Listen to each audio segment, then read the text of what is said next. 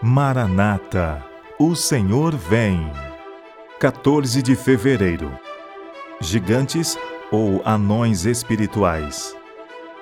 Tendo, pois, ó amados, tais promessas, purifiquemo-nos de toda impureza, tanto da carne como do espírito, aperfeiçoando nossa santidade no temor de Deus. 2 Coríntios capítulo 7, verso 1. O Senhor reprova e corrige o povo que professa guardar sua lei. Aponta-lhes os pecados e manifesta-lhes a iniquidade, porque deles deseja separar todo pecado e impiedade, a fim de que aperfeiçoem a santidade em seu temor e estejam preparados a morrer no Senhor ou serem trasladados para o céu. Deus os repreende, reprova e castiga, de modo a serem purificados, santificados, elevados, sendo afinal exaltados a seu próprio trono. Deus não aceitará coisa alguma a não ser pureza e santidade. Uma mancha, uma ruga, um defeito de caráter, para sempre excluirão a pessoa do céu com todas as suas glórias e tesouros. A maioria dos professos cristãos não possuem o senso do vigor espiritual que poderiam obter, fossem eles tão ambiciosos, zelosos e perseverantes para adquirirem conhecimento das coisas divinas, como são para alcançar as mesquinhas e perecíveis coisas desta vida.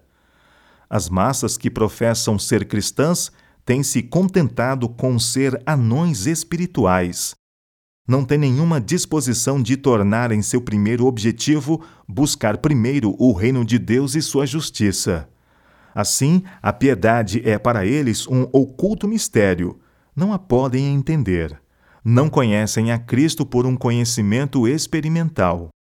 Amplas providências foram tomadas para todos os que, sincera, fervorosa e ponderadamente se dedicam à obra de aperfeiçoar a santidade no temor de Deus.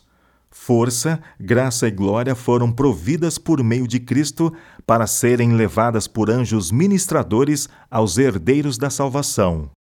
Ninguém é tão baixo, tão corrupto e vil que não possa encontrar em Jesus que morreu por ele, força, pureza e justiça, se abandonar seus pecados, deixar sua conduta de iniquidade e volver-se de todo o coração para o Deus vivo.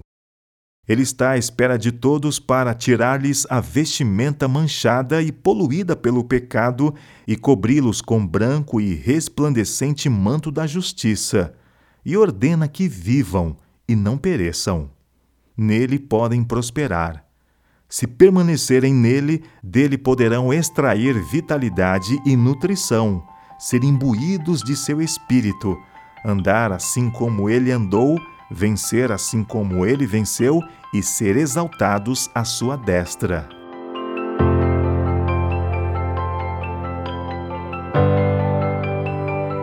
Ellen G. White, Meditações Matinais, Maranata, O Senhor Vem de 1977.